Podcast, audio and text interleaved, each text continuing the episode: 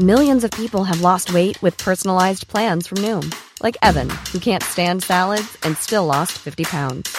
Salads, generally, for most people, are the easy button, right? For me, that wasn't an option.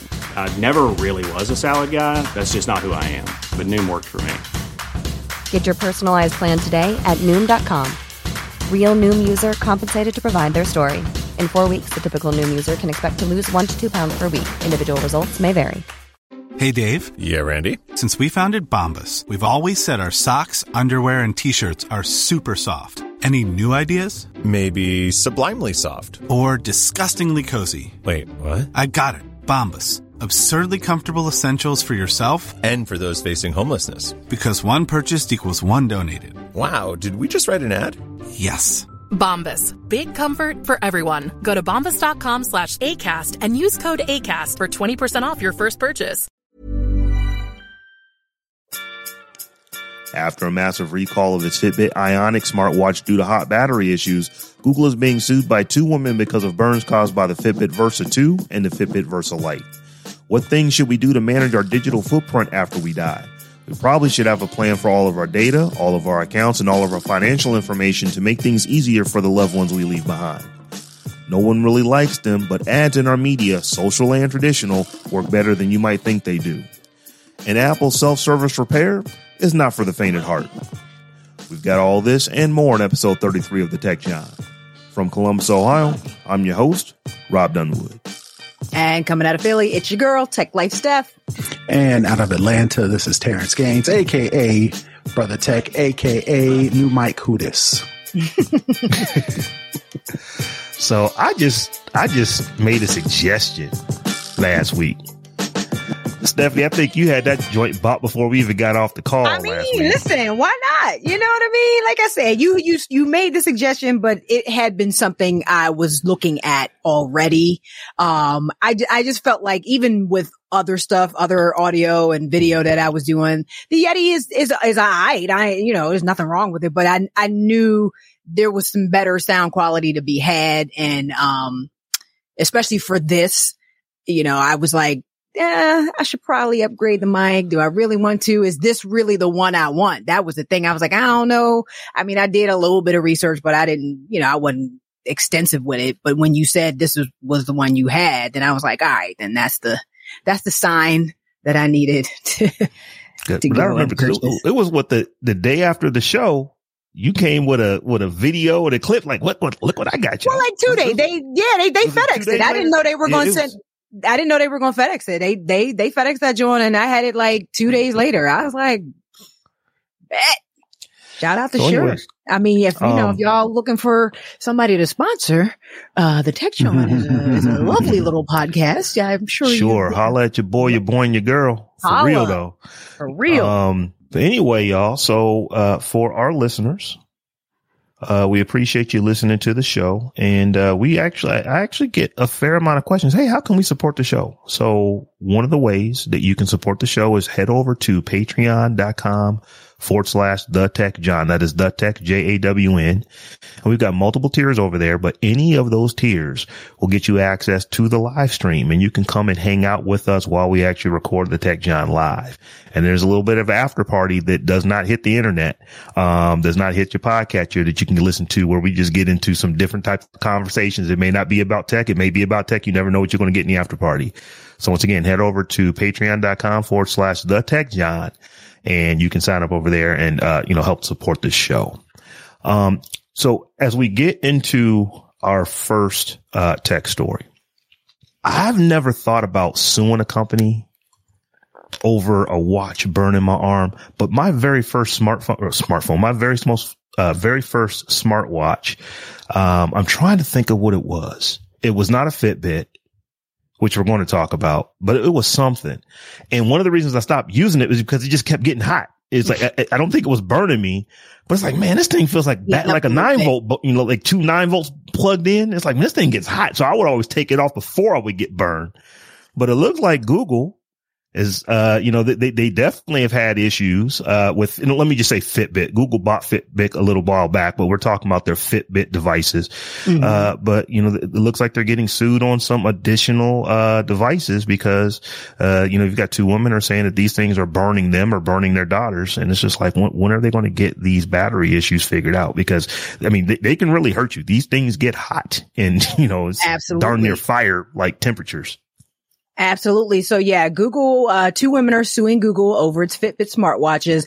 The firm had recently recalled all of the Ionic smartwatch devices back in March. So if you own a Fitbit Ionic smartwatch. Those have been recalled. This is at, after at least 115 burn injuries were reported by those wearing it. Uh, Fitbit called back around 1.7 million iconic watches, Ionic watches, excuse me, um, warning that the lithium ion battery could overheat and cause burns.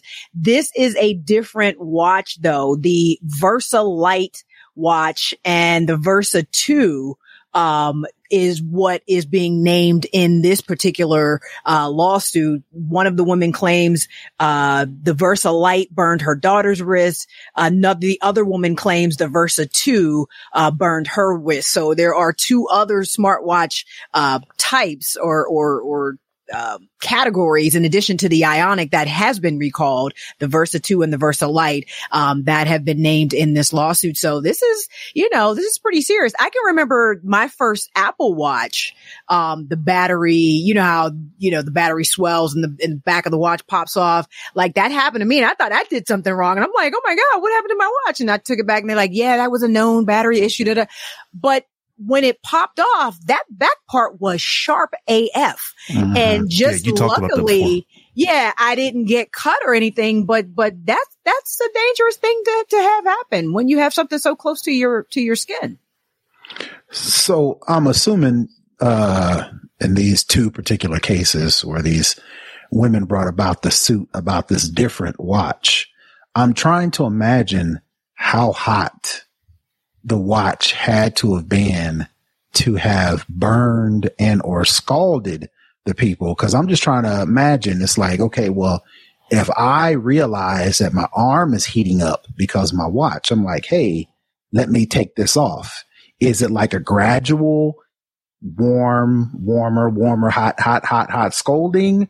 Or is it like just cool and then scalding? You know, cause it's like, okay, well, yeah, I, I see they're bringing a suit because it's burned in their arm, but it's like, are they did they sit there it? with it on their yeah. arm until they got burned? Right. Well, you know right. what? There, there's like, you know, frog in the pot syndrome to where like if you, if you were to put, if you were to boil water and take a frog and throw it in there, it'll, it'll immediately will jump out.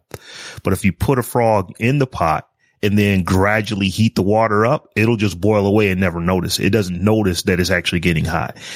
I would I'm pretty want, sure a frog would be mad hot.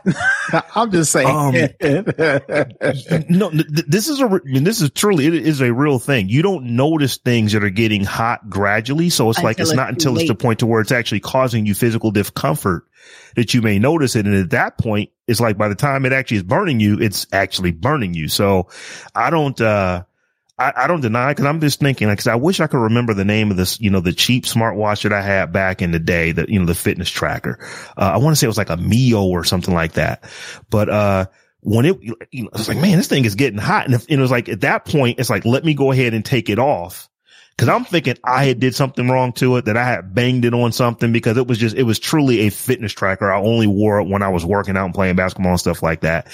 So I thought that I broke it, but, um, the battery in that thing wasn't near what you're getting in these smartwatches today because it wasn't a smartwatch. It was just a fitness tracker. I mean, it was just like a LED screen and that kind of stuff. Right. It, you know, it was just, it was like a watch that, right. You know, but I'm saying you recognize, yo, this is getting hot. Let me yeah. take this off. I will say though, got damaged. And, and I know I, am aware before anybody starts writing into the show, I'm aware that a laptop battery is different than a smartwatch battery. They are both lithium ion. Um, but laptop batteries are obviously, you know, way bigger.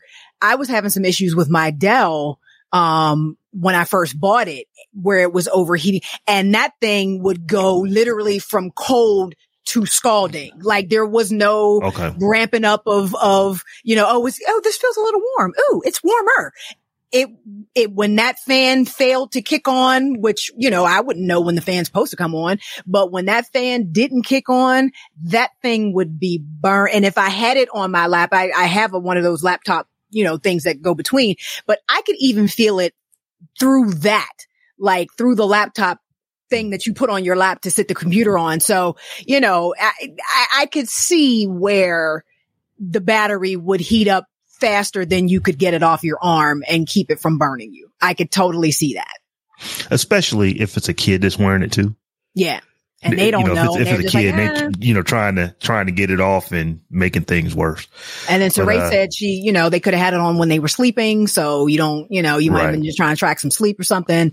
Um, it, it, it's a thing. I mean, you know, and, Or- and, and at the end of the day, the same way they had to pay that lady at McDonald's, you know what I'm saying? Your stuff shouldn't be overheating like that, just on GP. No, you're right. You know, it shouldn't be burning, but but, but you, I Also, mean, listen, but, come but on. just take the watch. So you off. think these might be some opportunistic sewers, Stop blaming the victim, Get your money. Soup bringers? look, get get your money, but let's come on now. People be like, "Oh, my arm's gonna fall off." It, really, really. I'd be curious to know the extent. It didn't, I don't think it said too much about the extent of their injuries. Um, I'd be curious to know like how, you know, if it's second degree or, you know, how badly they were injured, just, just out of curiosity. Not that I don't believe them, but just out of curiosity. And it, it does look legit because a lot of their evidence, they're pulling. Um, I can't believe I'm about to say this, but they're pulling a lot of their evidence from the internet, from other people who are reporting and actually showing like, Hey, yeah, I'm having this issue too. I'm having this issue too. And it's, it's not just three, four folks. I mean, it's hundreds of folks who are saying, yeah, these particular, uh, watches, we're having issues too. So it, it'll be interesting to see how this suit goes. And also is Google going to ultimately have to do maybe another recall? Um, Yeah. I'm not saying that they are, don't know that they are. Uh, you know, they, they've got their metrics. It'll, you know, they'll, they'll look at to determine whether or not that's something that they need to do. But, uh, it, it doesn't look like it's going anywhere anytime, any soon. No. Yeah. And it see, it seems like in 2014, they had a separate recall of Fitbit Force smartwatches over skin irritation. So they clearly know that, you know, there is something going on with these watches. I think that's probably what's going to help this lawsuit is this precedent that has been set with these, you know, prior, uh, issues. Um, and it's just like, you know, handle your business, Google, handle your business. But anyway, y'all, let's, uh, let's go ahead and talk about, uh, like I don't want to say more, but it's something that we should all think about. Uh, if there's one thing that we know, Father Time is undefeated. Um, everybody that came into this world eventually is going to exit it. So what should we be thinking about as far as our digital footprint? What should we be thinking about like our social media? What should we be thinking about maybe even like banking accounts, online accounts?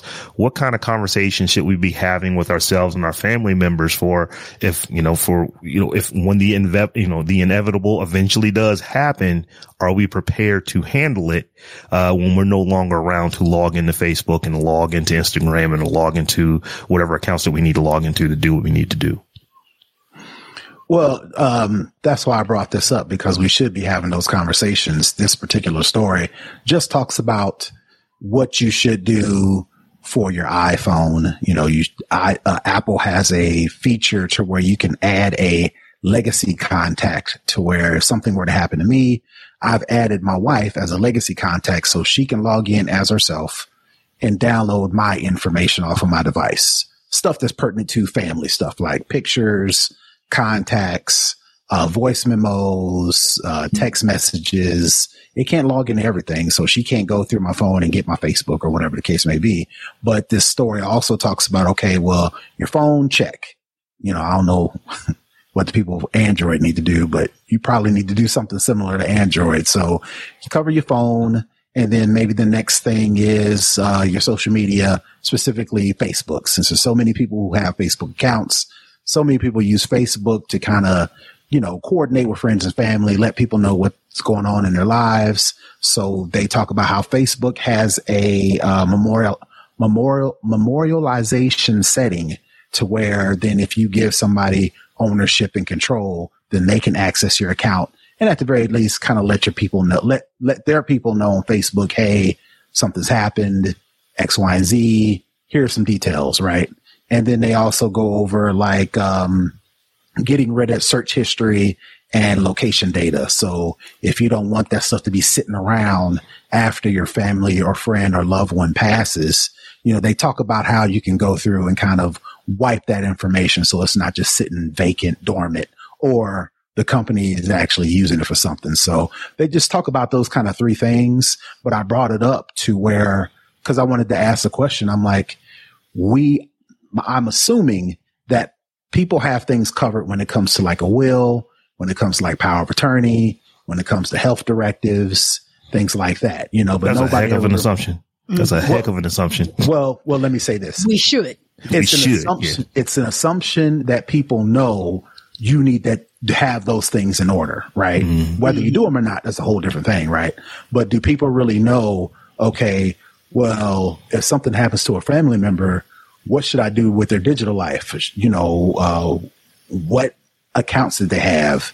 You know, is there a place to where those passwords are saved? Are there services that are specifically set up to where you can fire these things in motion if something were to happen? Because personally, um, I was thinking about this, you know, my house, the way my house is set up, it's so catered to me to where I know where all the family pictures are and I know where all the videos go and I know where all the family photos should go, you know, and servers and, and, and routers and, uh, uh, uh, network attached storage. But does my wife know any of this stuff? You know, do my kids know? Okay, well, here's where things go. So I, I saw this story and I just wanted to bring up the question. It's like, what are some basics, if anything, that people should know to do with our digital lives if something were to happen to us? No, you absolutely need a digital will the same way you need a physical will. Um, I did a 60 second tech break on this back in February and I've, I've talked about it in the past as well about, you know, your digital afterlife, uh, basically. And, and those legacy contacts is a, is a good way. Bank, a lot of banks actually do that as well in addition to Apple. And I believe Android will let you do, uh, designate a, les- a legacy contact also. Um, but banks do that.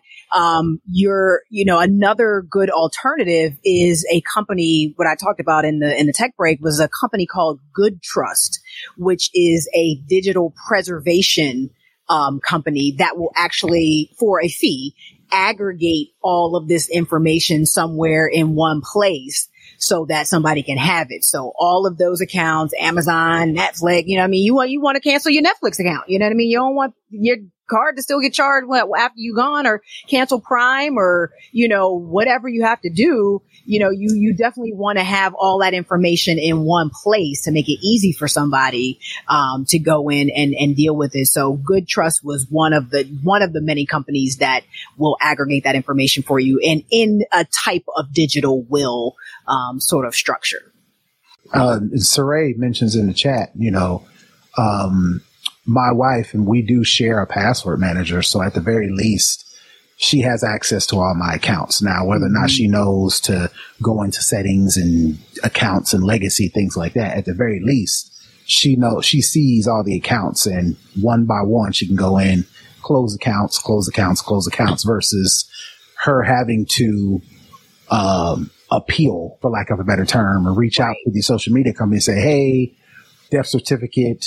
Can we please have access? And you got to wait. Mm-hmm. And then there's a whole bunch of other things you need to be worried about right now. Well, at that moment in time versus trying to make sure my face, Facebook account is closed. But if you don't have any sort of information about that, that can add stress because you, when you leave, mm-hmm. you don't want to leave people with a whole bunch of problems, Right. stress, things of that nature. And I can see ha- as socially connected as we are, mm-hmm. how trying to scratch your head and figure out, okay, what all were they doing online and how do I get control of that? I can see that adding stress. Yeah, one of the things that, uh, you know, as you mentioned, uh, password manager, I use LastPass and you can set this stuff up in LastPass. And it probably was three, four years ago when I really thought about it because we had, you know, relooked it like our will. We relooked it, um, um, uh, life insurance and all that kind of stuff. It's like, you know, I probably should go and set some of this stuff up in LastPass just to make it easy, you know, for my wife or for my children or whomever needs to deal with it. So you can do an awful lot of it there. I don't know that I'm recommending this, but I do know some um, funeral homes offer some assistance in this as well to where like it's just we'll you know we'll create the the tweet to put out. We'll create the facebook account to put out. You ultimately would have to give them access to the account or you would have to add them as a friend and then allow them to post it on you know on your behalf. And then you have you know a loved one who has access to the account um actually do something. But i i think that you know these are just things that we need to think about because as i said father time is undefeated um, right. you know, if, if you came in this world, uh, at some point you're going to exit. Uh, you know, that, that we just know that that's going to be the case. So you just don't want to leave this for your, uh, for your family members to have to try to figure it out. Um, I have a, uh, and Terrence, you may have actually, you know, cross paths with this person as well. Um, you know, in the SMR podcast, uh, you know, Facebook group, but it was a, you know, one of the minions over there. It was one of the first, uh, folks to really hold the show down over there at SMR. And, uh, he passed away two years ago and he was someone who would, he would just like, I'll, I'll, be off social media for like three months. I'll be back. So when he was gone for like three, four months, we didn't, it was really nothing that was out of character because that was something he normally do. He would take like a, you know, just three months and just get off all social media. But then after like four months, five months, six months, it's like, you know, what's going on? So you start doing, it's like, you know, um, Hey man, you know, you know, you're good and you're not hearing anything back. And then finally, I think it was like seven, eight months after he had actually passed away, his mother put out, it's like, Hey, I finally, uh, you know, was able to work with Facebook and get, uh, access to his account.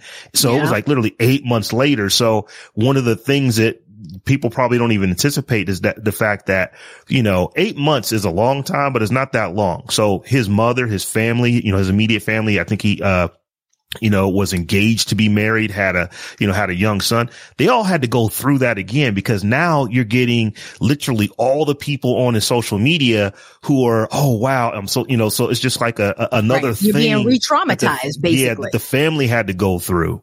So, so that made me think it's like, yeah, you really need to have this stuff, especially if you are someone who like, like the three of us, we are all over social media, all where if you type any of our names in, you're going to see a picture and Twitter and Instagram and Facebook and all that stuff right up under our names.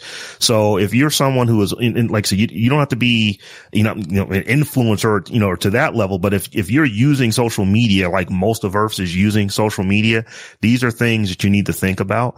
Um, if for no other reason other than just making sure that you're not going to make your loved ones that you leave behind have to go through and figure out all this stuff when they are Right. ultimately having, you know, one of the worst weeks, months, years of their life. Cause it's going to be orders of magnitude harder to get Right. access to a bank account, to get longer. access to a Mhm. Netflix Right. account, to get access to, you know, it- I mean, I do almost everything online now. You know what I mean? Pay my, all, Mm-hmm. all the bills that I pay, all the, you know, whatever, like it all happens electronically. So the idea that, you know, I would leave that to somebody to try to figure out, you know, and have to go back to these companies, like you said, with a death certificate, certificate and explain, you know, 20 different times to somebody or, or more. Um, cause I'm sure I have more than 20 accounts out there, but to have to explain over and over and over again, no, she passed away. No, we need the access to the account because of the, no, we, you know what I mean? That, that, that type of Mhm. re-traumatization, um, is, is, is almost worse than the, than the initial grieving process. So, you know, save your family and loved ones, you know, a lot of headache and potential trauma. Get you a digital will, even if it is just as simple as somebody else has access to your LastPass. You know what I Mhm. mean? And knows Mhm. how to get into your LastPass to get to all the other accounts. Even Right. that would be Right. a huge time saver and, and, and convenience for people. Yeah. And Terrence, when you put this in, the thing that I thought about wasn't social media. It was all of the kind of financial apps. Banks, you know, you know, regular, you know, brick and mortar banks that we think of and even the online banks, they have all that stuff for you. When you sign your account up, you put all your information in. So hopefully you've done that. But I started thinking about things like Binance.us where I'm buying cryptocurrency or even mm-hmm. Coinbase. I don't remember setting up beneficiaries in there. I may have. I, just did, can't yeah, remember. I did do. I recently Um, did that for Coinbase, set up but, some but I know I didn't do that for like Binance and crypto.com. Those are just accounts that I if just you have a Robinhood account, Exactly. So that kind of stuff. especially if you have, you know, you know, a few coins in it, you, you want that to easily be able to get to, you know, your loved ones that you're leaving behind. So yeah, at the very least, get yourself a digital wallet uh, store all that, store all the passwords to all of that stuff in your digital wallet and then get, you know, g- give a level of access to that to, you know, your, you know, like I said, you know, whether it's going to be your, you know, your, your spouse, uh, a parent, um, you know, a, a, you know, an adult child that could handle it. Uh, you, you want to make sure you get that stuff taken care of. Yep. Yes, indeed. Public service announcement. So just changing gears a little bit. And, uh, this was another one that was really interesting to me uh, which social networks uh, and, and, and, the ads on them are best for you. You know, like we we know that we are inundated with ads on everything, on every platform that we're on. And I like to say these ads don't work, but I'm lying if if if I tell you that they don't work on me because I buy stuff. I buy stuff that I've seen places. So, uh, Terrence, there was, uh, you know, a bit of a, uh, you know, it was a, a, survey. I think it went out to, uh, you know, thousand, eleven hundred folks. I can't remember the exact number, but a survey went out and it was just asking all kind of questions about how they deal with advertising, whether it be traditional or whether it be, uh, you know, social media type platforms. Why don't you tell us a little bit about what's going on? Well, no, because I, I, I, say no because I just use the um, story because I personally wanted to know be, amongst the three of us, you know, do these ads on social media work? The and Instagram ones do. Yeah, and then which ones actually use actually spent money on, right? So again, to to kind of do some backtracking you know, like Rob said, you know, you're fooling yourself, you know, if you don't, if you say, oh, I don't pay attention to the ads, because one, it's almost impossible based on some of the stories we're going to talk about later, how some of these uh, devices and things uh, track your voice and use that to target ads at you. And everybody's had those stories to where you're having a conversation about something and then you go online, go to Facebook, go to Instagram, Twitter, whatever the case may be, and you see an ad for that very thing that you were just having a conversation about. So, uh, it's almost impossible to say those ads don't affect you. So moving past that, again, the, this, uh, story does a good job of talking about kind of like the order of trust that people have in some of these ads. For example, uh, Instagram was fifth place, billboards, you know, old school traditional billboards, uh, which still beat out Spotify, TikTok, YouTube, and podcasts. Um, some of the talk about the the worst ads. Where are the worst ads? People hate ads on YouTube uh, naturally because yeah, it's interrupting. They interrupt, they interrupt the right. interrupt content. Yeah. Right, right. We need to so figure it, something else out with that because that's yeah, yeah, yeah, annoying AF. Um, what so side side side note? Um, what some of my favorite podcasts do is they make a game of coming up with a good segue to talk about an actual ad and not the, the, the, the ads that actually automatically roll, but some of my favorite podcasts, they make a game of like trying to naturally integrate an ad into the conversation. So we'll be talking about ads and newspapers or whatever. And then somebody will say, Oh yeah, you know, so, um, when you're actually looking at these ads, you know, what, what things you tend to buy the most? And they'll say, oh, we, we buy this. And it's like, well, if you buy shoes, you should check out blah, blah, blah, blah, blah. So I thought that was pretty cool that they actually try to integrate those to make it less of an interruption to where you actually enjoy watching the ad because you're waiting to see if you can figure out when they're trying to put an ad in. But all that to say, all the way around the world to say, I was interested to find out from you three or you two rather, um, what, what social media sites serve up the quote unquote best ads and what, what, what are those sites and some of those things that you purchased from me? Uh, like Stephanie said, um, Instagram, I've, I, have i have dropped some coins basically to Instagram, some ads that pop up in my feed. I'm like, okay, you know, I, I definitely, I definitely was looking for that or that's interesting. And you just go and buy. Well, that's the thing. It's like, you know, at, at, at, at this point, anybody that doesn't understand that the internet runs on ads, um, doesn't understand how the internet runs. So if you hadn't known that before, the internet runs on ads. The reason we can be on all of these platforms for free, for free. you know, yeah. without paying a subscription or doing anything like that is because the internet runs on ads. So knowing that, wouldn't you want ads that were for stuff you actually might want?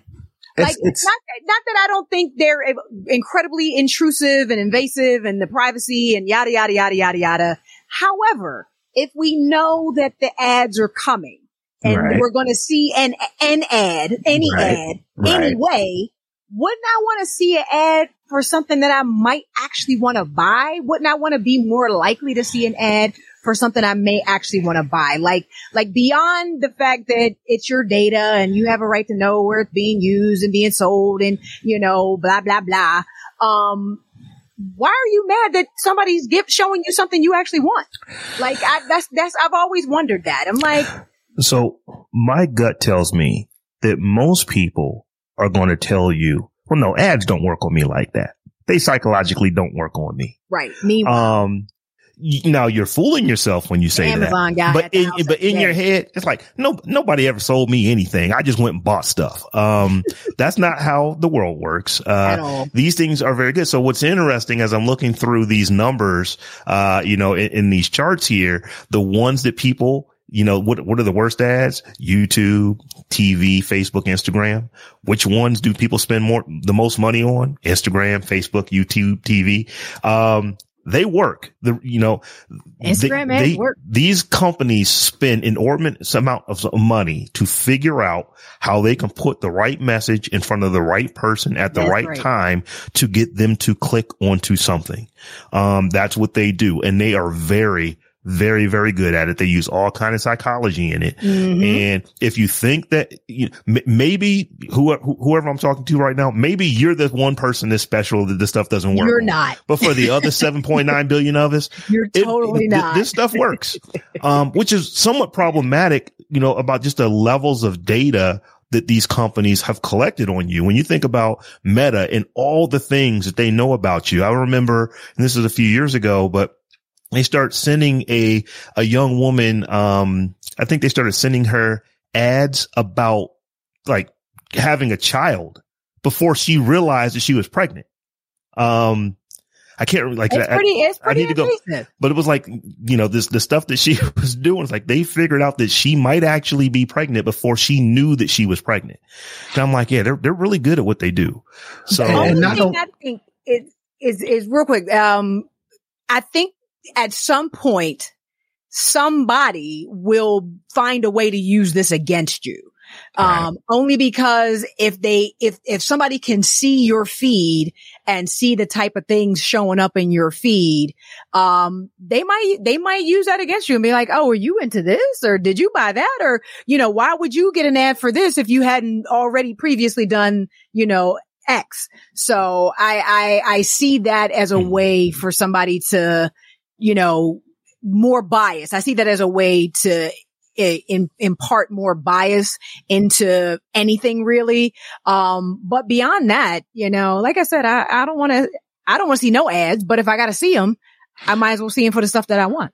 Right. And that brings up my ultimate point. You know, it's like I accept the ads, right?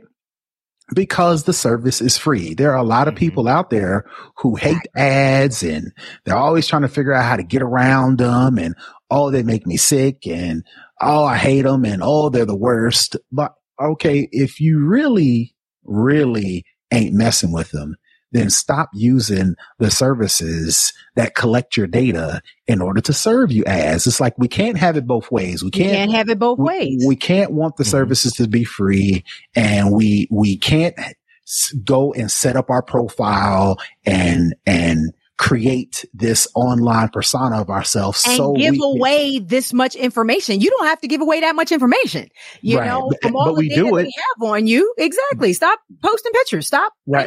interacting. And we do it because we want a more personalized experience, right? Mhm. Well, the trade off is that, or you're going to get these personalized ads too. You That's know, it's right. like, Right. we can't have it both ways. It's like if we're really, and, and legitimately, we should be concerned for like the reason Stephanie mentioned, you know, who knows how the data can be used against you. They claim it's anonymous data, but is it really? Is it and all these other things, right? So if we're really that upset, it's like we really have to decide whether or not we should be using these quote unquote free services because as we know, there's a cost to that, Mhm. and your personal data is the cost that you're paying. And, and he- use this here's the thing. So, so for me, where do I see the most ads? For me, it is probably YouTube actually, because I watch an enormous amount of YouTube and I'm just cheap and I have not gone and paid to not have to watch the YouTube ads. It's like, I'll just wait six seconds and, and click skip. I'm good. And every, you know, third or fourth one, okay, I got to watch the whole 15 second spot. I'm still good. Um, but you can pay to not watch those ads. Hmm Um, you know, But you, you can do You that. can. But, he, but here's the thing with, with YouTube. They're still collecting all the data on you. They're just not showing you the ads that they could show you or the data that they've collected on you. Right. And, and, I, I even think my thing. I think this whole idea, this whole privacy fight around ads specifically leads people to believe that they won't see ads if they fight for their privacy. I don't want, Mhm. I don't want to see ads. I don't want you showing me. You're still going to see ads. That's the Mhm. thing. You're, ne- we're never getting, unless you're paying for YouTube Red or, or a service that gets the ads away or paying for an ad Mhm. block or something, you're going to see ads regardless. And I, and I feel like the conversation makes people think that if I protect my privacy by not letting them show me personalized ads, that'll get me out of seeing ads altogether. Mm-mm. Um, but that's not, that's not the reality of it. The reality of it is you're going to see ads no matter what. You know, it's just a matter of whether or not it's the ad for that thing you just talked about two minutes ago that you want to buy. And then you're like, Oh, snap. Are they listening? Yes. And, and, you know, it, it's just a matter of how convenient you want them to be for, for the stuff you actually do and buy. So So, you know, We full ain't getting around disclosure, listeners uh, uh, of the Tech Jawn, you may have noticed we have ads at the beginning, in the middle, and at the end of our show. But guess what? If you become a patron at the producer level, you can get a feed that has no ads. well, would you look at that? We got an ad free feed. We have an ad free feed. Find out. until uh, until a advertiser hits us up in the email and say, "Hey, we want you to read this ad on air," and guess what we're gonna be doing? Hey, No, no, no. Speaking E- of, e- uh, even then, even then. So th- this, like, we, uh, we, I didn't mean to go into like the podcast technology that's out there, but even when you do host read ads, those can be injected into your feed. So you, we could still do a feed to where we actually are doing a actual piece of content in the show for 90 seconds, two minutes, three minutes. We could actually still say this is an ad and block that out from, uh, from anyone in the feed. So, Look at that. uh, if we actually get to where we are All the doing, more reason to um, be a patron. Yeah, all the more reason to be a patron. If we if we get to that point to where we're doing host read ads and stuff like that, no, we still gonna make sure that our that our people who's like, nah, we don't want them ads. Uh, unless you want them, you can get your ad free feed still, and they won't be in there. Mhm. Come But um, I can't remember which one of y'all mentioned this, but you know, I- it might have been you, Terrence, that there was uh, you know, something else in this uh in this story, and it said that fifty seven percent of the respondents um to this survey believe that their phones listen to them to create ads. And it would just so happen that uh, last week some information came out uh, on Amazon. Some researchers have discovered that Amazon uses Alexa voice data to target you with your ads. Of and course. When I saw this last week, I just I, I tweeted it out. It's like I did not know that Amazon was doing this, but I knew that Did Amazon you not was doing know, this. Oh. or did you, or were you just in oh. denial? No, 'Cause no, I'm no. like, does anybody not really believe that these microphones are on all the time? And I didn't have the time receipts. And I didn't have the receipts. Right. Now we have the receipts. Now we They're actually are seeing ro- researcher, you know, so we're coming out and saying this is what they're doing. And it's like, huh. and this is why I don't you, have you kind of knew it. You kind of knew it. Mm-mm. But, um, so, uh, I do I do have have Google's home, you know, uh, I have a home Google- in the in the box, Google Home and in the Google Home. Mini. un, unconnected. So, I got an Echo at home in the basement in a box. so just just let me live in the bliss of I don't know for sure that Google is doing this yet. They said Amazon. I'm not using Amazon. I'm still good. Google's doing it too. Come on, man. Ignorance is not bliss. Ads are No. all around us. All Well, around so- us. uh, just to make sure to clear things up, uh, what they're doing is if you use your voice to purchase something like, uh, Alexa refill toilet paper or something of that nature, um, the record of that purchase or song play, like you say, Alexa play, whatever the case may be, may inform relevant ads May. shown on Amazon or other sites where Amazon places ads. So, um, uh, even still, she's No. still listening, right? All the time. the, the way they explain it is they're only using the information to serve you relevant ads if you're actually interacting with the service to actually make purchases or get suggestions, And right? if you believe that, I have a right. And that's what, going a step further than that. Just here's what I hear you saying. They're only using the ability or the feature to the maximum amount that they can use it and not piss off their user base to the point that nobody would use their platform. Is that what you're Well, saying? I'm, and well, the I'm point taking it a that they step are not lying in their privacy Yeah. policy. Right. I'll take a step further. Just assume that they're listening to Just all your listening. conversations. Just assume they listen. Yeah, I was I was having a conversation with someone. He's like, so so we just assume that everybody's listening all the time. I'm like, Yeah. if if if, Yeah. if you act if that's how you actually treat these social media platforms, and, and you and you go into it assuming that it's not going to be worse than if you didn't assume that. So Mhm, I'm, I'm like, mhm. you know, it, it may not be the case, but how does that actually hurt you by assuming the worst, uh, even though the worst may not actually be what is? So, but I just, like I said, we, we weren't going to talk too much about the, uh, the Amazon thing, but I just thought that was really interesting. It's like no sooner than we get this one article and people are saying, yeah, we think this, you know, 57% people think this. And it's like, oh yeah, here's some research. The things you thought are actually, You're absolutely right. you're absolutely right on them. Shout out to Rockwell and Michael Jackson. Cool fact a crocodile can't stick out its tongue. Also, you can get health insurance for a month or just under a year in some states. United Healthcare short term insurance plans, underwritten by Golden Rule Insurance Company, offer flexible, budget friendly coverage for you. Learn more at uh1.com. Since 2013, Bombas has donated over 100 million socks, underwear, and t shirts to those facing homelessness. If we counted those on air, this ad would last over 1,157 days. But if we counted the time it takes to make a donation possible, it would take just a few clicks. Because every time you make a purchase, Bombas donates an item to someone who needs it. Go to bombas.com slash ACAST and use code ACAST for 20% off your first purchase. That's bombas.com slash ACAST, code ACAST.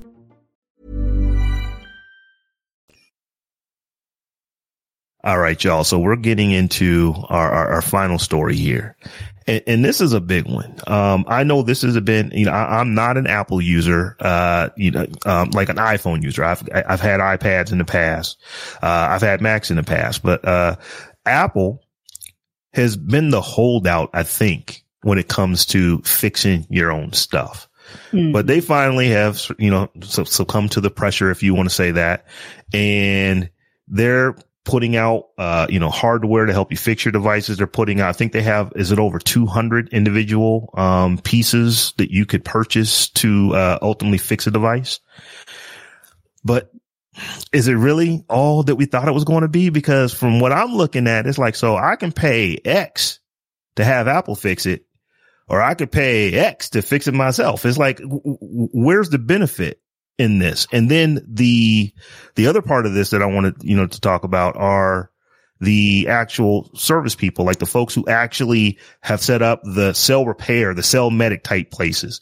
Right. How can they really make any money? Because it's like, how can they make money if the parts that they, if they're buying official parts and those parts cost the same as actually just taking it to the Apple store and getting your joint fixed there? Well, see, that's the difference. They're not buying um, legit Apple parts. Your middle of the mall cellular repair places, even your chain uh, cellular replace stores, they are buying parts from China, probably from the same places that Apple gets the parts to actually put their phones together.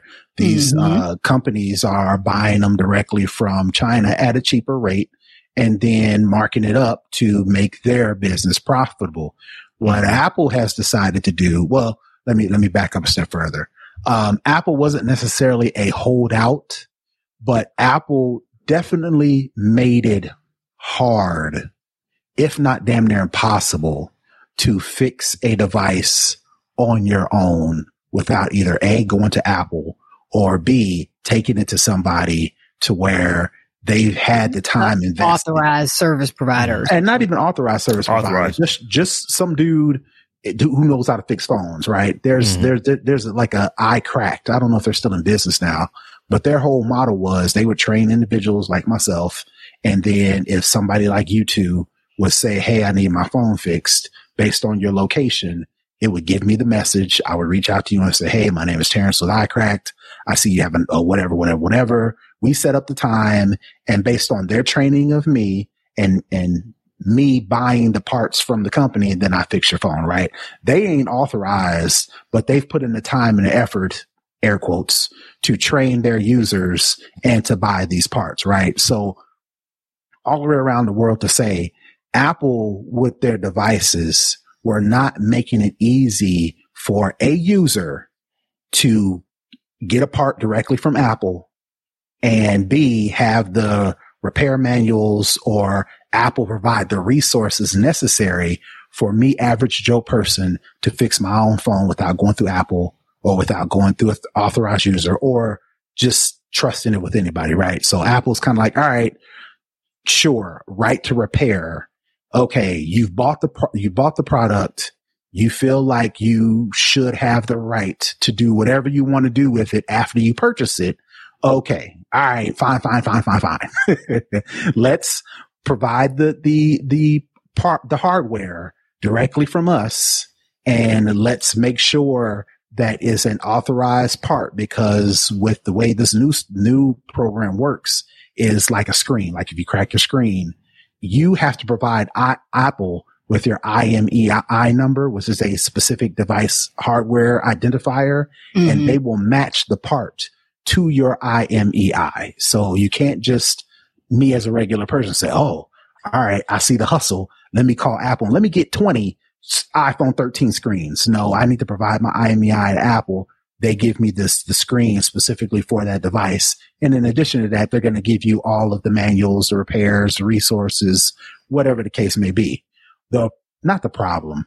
The challenge with that is, like Rob mentioned, is fixing a iPhone is complicated at the least. I mean, and, and almost not impossible, but they, it's very, very hard to repair a phone on your own. I used to fix phones. I got out the game because as every new phone came out, they made it that much harder to repair and not, not just off of the strength of we're just going to make it hard. We want the phones to be smaller. We want the phones right. to be more complicated. Now the touch ID Sensors and, and, and more and cameras and, and dust know, resistant yeah. and scratch resistant and all these things that we want in the phone. Apple's like, all right, in order for us to do that, we have to have this special process that only we know how to do in order to make this phone what you want it. So there's a trade off Mm-hmm. and all that to say all the way around the world to say, yes, I can go to Apple, order a part, get a manual and sit on my desk and take my phone apart into a hundred pieces and then let me have, decide why, that's what, what I want to do. What was their issue with letting people do that before and just not, and just voiding the warranty? Like, why wouldn't you just let them do it and they're like, all right, you can do it, but you don't have a warranty anymore? You could make the argument that Apple, you, you, you change the type of experience you get with a device if you quote unquote open it up yourself versus letting Apple do it. Like for instance, perfect example. Um, if you take a phone apart, now they're all waterproof, not waterproof, they're all water resistant. Well, in order to make them water resistant, there's this special seal mm-hmm. that goes around the screen, right? Me opening up the phone, you got to heat up, you got to heat up the screen to make sure you soften the little adhesive and then peel it off, right? I may or may not forget to put that seal back together. And if I don't put it back together the same way Apple put it back together, Apple can't guarantee that that phone, after you took it apart, put it back together, is now IP67 dust waterproof resistant. So then if I do that and then I actually accidentally dive in the pool and now my, my phone is fried, I take it to Apple and Apple's like, oh, well, we know that the screen, the IMEI number doesn't match. So that means somebody else did it. We can't guarantee this device because you let somebody else other than us touch it. But that's what I'm saying. That's what they could have been doing all along. Like, Yeah. instead of being so, you know, Rigid. resistant about it. Yeah, Well- they because Apple fought. Apple did fight this. I mean, they they were the most visible and vocal. Um, I think company saying, "Nah, you can't." And I, and I get it. It's the Apple experience. Well, you no. want, you know, maintain Apple is whatever. Apple is a company, and Apple is saying, why would we let somebody else make that money when we can make that money? right. If we're gonna, too. if we can get, if we can get away with forcing people to come to us, that's what people are going to do. And if you think about it, all these iPhone places you can go get your phone fixed, like the, you could just, you could still do what we're talking about. You just had no more warranty from Apple. Um, you know, that, that was going to be completely voided. Uh, whereas you could take it to the, uh, the Apple store and have them fix it. And then you still might have somewhat of a warranty. I know that there was even some issues if you take it to the Apple store, you may not be water resistant any longer, but, uh, you know, but, but at least you were taking it to Apple and you still had the warranty on your phone. So if you crack your phone, I, I, I, I kid you not, my oldest daughter, um, got a brand new iPhone and she wears these long duster type, uh, sweaters. Mm-hmm. And had the iPhone in a pocket, which is down around her, you know, between her them knee and her pockets shin. Are horrible on dusters. I know exactly Yeah. what you're talking about. And, the And she pockets got are in- not got in- secure. Got This is in a the what car. now? A what? Wait a minute. A Go s- back. It's, it's, What's it's a what is sweater. this thing? A- it's a it's a, long duster. sweater. It's just a long sweater, like an ankle length sweater, but the pockets are typically very loose and Right. and will not keep anything secure, Oh, well, especially a bet- phone. Well, I But ain't, anyway, in, like, I ain't in the fashion game, so I don't know. But no, she you're just- brand new iPhone. Boom. She and I've always said, do not walk out putting the it in store a without a sweat, case. putting it in a sweater, a, a pocket of a duster. yes, ain't had it in the pocket of the duster, She got in the car, Mm-mm. and in slow motion, just sees that thing tumble out of the pocket. I'm not sure Uh, why. and she was getting into, like, I have was a that her truck. so first she- duster? Because clearly she was not It's just aware of, of dusters and their just- lack of like, pocket how did you tore your phone up? You haven't even had the 72 hours yet. But So anyway, did she, so did she so pay for for, her, it? Well, well, she took it back to the Apple store because it's like, it's going to cost more to go to to the Apple store, but because the phone was literally a brand new phone, she still wanted to have mm-hmm. all the warranty and everything that she could get by going to the Apple store. Now, if that phone would have been two years old, uh, she might have just went to the, you know, to the, you know, the place next to the Apple store and, or the kiosk in the mall outside of the Apple store and got it fixed there because at that point, I don't really care about the warranty anymore. I'm just trying to, you know, hang on until I get me a, a, a new joint. But for, in her case, it was like there was no new phone. She had the brand new. I want to say it was like the iPhone 11 or something. Um, when she did this, one, like it's a few years ago, but so I understand that for some folks, I want to have the, the Apple warranty and Apple has always been like, well, if we can make that money, why are we going to let anybody else make that money? And I think now is like, okay, we've got, we've got the pressure. We need to, you know, open this up. We're going to allow everyone to do it. But Terrence, as you're saying, number one, um, every iteration of an iPhone, they get more and more difficult to repair. So Man, this I is got not an out the easy thing. game. This- I And used to make two- some money. I used Yeah. to make money on the side fixing phones and Yeah. it just got too complicated. It's like, Yeah. do I really want to sit here for like an hour and take this phone apart and just to take it apart, then Just to figure out take it apart. it, then And- put it back together. because Right, you were actually going to the people and fixing it right where they were, right? Right. I would meet them in So- like, um, I would meet them like Starbucks, you know, places like that. And then sitting there, not only am I sitting there trying to take, take this phone apart, somebody standing over my shoulder, Right. Right. looking at, you know, Like, e- oh, extra buy a pressure. latte So, right so I can only Right. imagine it's like, and it just got to the point where I'm like, man, I can't really be mobile with this unless I got a truck. And cause my, my, um, my uh, younger brother, uh, he actually was thinking about buying like one of those Mercedes panel trucks and he was going to set just one chair in it where he was going to set everything up where he could go around and fixing these phones. And it was the same thing you were saying, Terrence, is like it just got to the point to where they got so difficult to repair Mm. that it just, he didn't know that it was worth it because it's like, how much Right. time am I going to, because the thing is you can only, you know, you can only spend so much time on it because Right. time is your money. And it's like, if I cost the same as what an Apple store repair costs, then I, I Take it to the can't make store. any money. It's like, you know, I, you know, I can't do that. People are just going to go to the Apple store, even if he's close to that price. It's like, you know, it's going to cost, you know, you, I'll do it for 150, but you can get it done for 160 at the Apple store. That's most people still want to go to the Apple store. So Right. I get that, uh, And with every iteration, like I said, back the iPhone sixes, oh, easy. I can do that in 20 minutes. But then they started adding waterproof and then they did the touch ID to, They, um, you couldn't just get any old home button with the touch ID. Mm-hmm. You had to keep the original one and you had to transplant the home button to the new screen. Right. And then they got smaller and then they got integrated to where in order to take the screen off, you had to take the, the speakers out and you had to take the cameras off. And you had to take the volume buttons out. And you had to, and I was like, you know what? Forget it. Forget Yeah, it. Yeah, there's a lot. The thing I that have- got me about this whole thing was the $49 a week tool rental that they were also in. What? It was like, hey, see, and I that's mean, the thing. Apple's kind of like, makes sense, but it's like We 49 I gotta pay $50 for the tool. right. And it's a 79 pound kit that they, now they do say free shipping to you. I don't know if it's free shipping to send it back. Well, because the, the Man. way, the reason why is because you have to heat up the phones to soften the adhesive, which makes them waterproof. And in order to do that and still keep 79 some, pounds worth of tools. there's like a, it's like a compression thing and all that to say, repair at your own risk. You Right. add- you be careful what you wish for. You just might get it. Right. So That's what I'm like. I I would never, as much as I like pick, putting stuff together, and I would never try now to I will say, phone apart and fix it um, myself.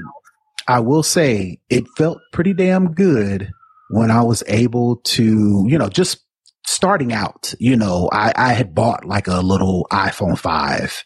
I spent like a 60, 70 bucks. Screen didn't work. Nothing really worked, but I took it apart, put it back together, took it apart, put it back together. And then I actually went out and did it. You get a special sense of mm-hmm. accomplishment of when you do something yourself, especially Working something hands, yeah. challenging, right? So that in and of itself is, I guess, could be um, emphasis for somebody to actually fix something themselves. You know, I bought it, it's mine. Something's wrong with it. I actually went through the effort to actually fix it. There's a there's a little cachet that goes along with And that. I'd have to know. think that's kind of all you get out of this because by the time Yeah, you buy the absolutely. Apple authorized parts, by the Mhm. time you rent rental the forty yeah. dollars, forty nine dollar, six seventy nine pound toolkit and get all that stuff back, you've probably paid, you know, maybe ten dollars, twenty dollars less than you would have paid taking it to the Apple store anyway. So this really is just And literally just a sense of shopping while you wait. accomplishment. Right. You just want a sense of accomplishment of doing it yourself. Right. I, uh, I have a, uh, I, my, my daughter's old iPhone 10 and she cracked the screen on it. And I'm like, okay, I'm going to, I'm going to try to repl- repair the screen on this. And this is iPhone 10. So we're not even talking about the 13. This is a 10. And I watched the video and I'm like, yeah, I got to buy parts to do all that. Let me find I iFix. So I just went and got me a one of those uh, hard screen protectors and put it over top of it and just gonna keep it pushing because like I'm not using the phone as my phone. It's literally as a camera sitting right here that I and that I can use as a vertical cam. Those But I'm like- screws are so tiny. and no type of you ain't felt pressure until you try to take one of those tiny screws off and you drop it in the carpet. Well, see, Oh, no- yeah. so I'm thinking, well, no, Forget here's about what my thought was because I've repaired the screen on an old, this is like a Samsung Galaxy S3. So we're going way back. I, I I replaced the screen on one of these and I didn't have to buy any special tools. I just pulled out my old computer repair kit. Like I had a real nice, cause I used to build PCs and stuff like that. So I had the, the micro screwdrivers and everything. And I'm looking at, oh, well, I don't, I don't got one of them. It's like, oh, wait, the screwdriver is $42 right. did I need to be able to get this out? I was like, oh, I need to get like a heat gun to do this. And it's like all this stuff. And I'm like, nah, let me just put a little screen protector over this little crack and I'm gonna keep pushing. And I will use it until like, you know, I, I don't want to get to the point where I'm like scratching my fingers up and stuff like that because the screen is cracked. But, uh, Apple, I will see y'all at the Apple Yeah. store Mm-hmm. when I need my John fixed. All right. You ain't got to Mhm. worry about me. I'll be there. so, so y'all, we are, uh, to the, you know, to the, the, the latter part of our show. The- the- and as we i don't i can't say always because we don't always have a spotlight but as we usually do we usually have a spotlight and we got a good one today because this one was all about the google uh what, what do they call that google thing the Google google the google google doodle um so uh so Doodle. the google, the Google doodle. Doodle. Yes. so stephanie why don't you tell us about elijah mccoy Elijah McCoy. I picked it uh, not only because it was the Google Doodle, it's because today is Elijah McCoy's birthday, May 2nd. Although the name Elijah McCoy may be unknown to most people, the enormity of his ingenuity and the quality of his, his inventions have created a level of distinction which bears his name. Elijah McCoy was born in Colchester, Ontario, Canada on May 2nd, 1844. His parents were George and Amelia McCoy, former slaves from Kentucky who escaped through the Underground Railroad. George joined the Canadian Army fighting in the Rebel War and then raised his family as free Canadian citizens on a 160 acre homestead. At an early age, Elijah showed a mechanical interest, often taking items apart and putting them back together again. Recognizing his keen abilities, George and Amelia saved enough money to send Elijah to Edinburgh, Scotland, where he could study mechanical engineering. After finishing his studies as a master mechanic and engineer, he returned to the United States, which had just seen the end of the Civil War and the emergence of the Emancipation Proclamation. Elijah moved to Ypsilanti, Michigan, but was unable to find work as an engineer. He was thus forced to take on a position as a fireman, oilman on the Michigan Central Railroad. As a fireman, McCoy was responsible for shoveling coal onto fires which would help to produce steam that powered the locomotive. As an oilman, Elijah was responsible for ensuring that the train was well lubricated. After a few miles, the train would be forced to stop and he would have to walk alongside the train, applying oil to the axles and bearings. In an effort to improve efficiency and eliminate the frequent stopping necessary for lubrication of the train, McCoy set out to create a method of automating the task. In 1872, he developed a lubricating cup that could automatically drip oil when and where needed. He received a patent for the device later that year. The lubricating cup met with enormous success and orders for it came in from railroad companies all over the country. Other inventors attempted to sell their own versions of the device, but most companies wanted the authentic device, requesting the real McCoy. Uh, McCoy remained interested in continuing to perfect his invention and to create more. He thus sold some percentages of rights to his patent to finance building a workshop. He made continue, continued improvements to the lubricating cup.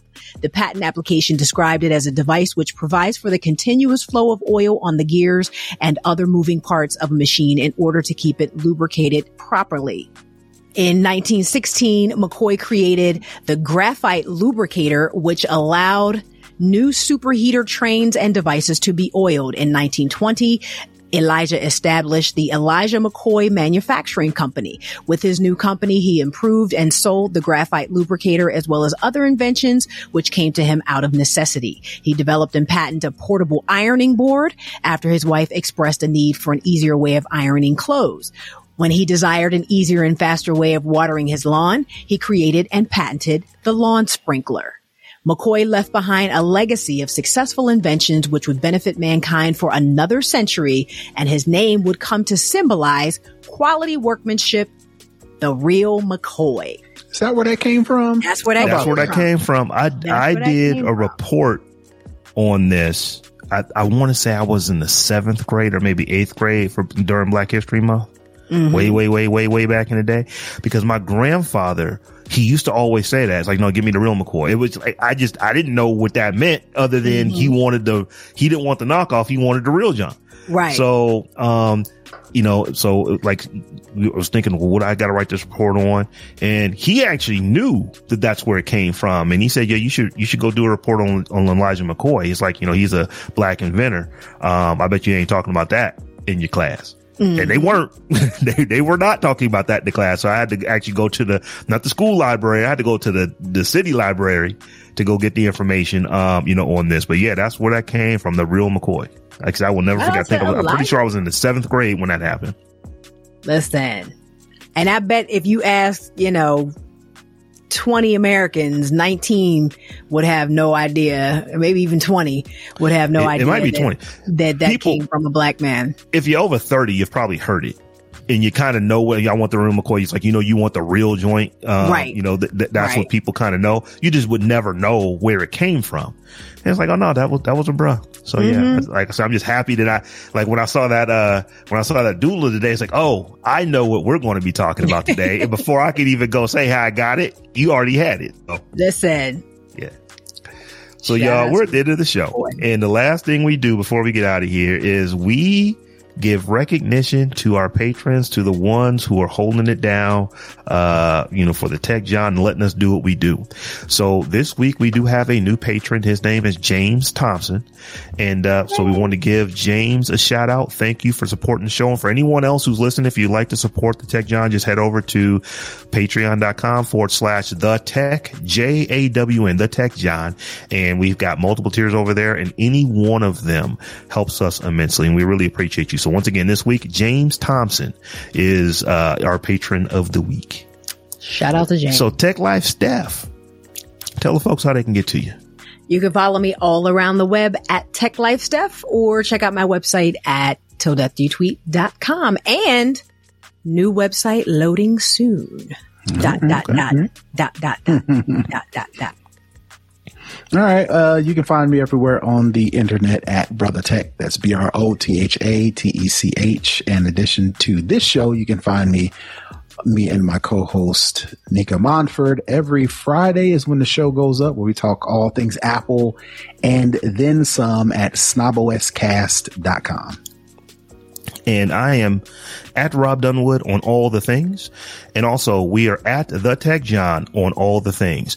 And I just have one request. If you are down with the show and you like the show, you probably know somebody who would like it as well. So just share the show out. Tell somebody about the Tech Jawn Tell and, uh, you know, tell them to come listen. That's, that's one of the best things you can do for us until we meet again in a week's time. Peace. Peace. Tell a friend.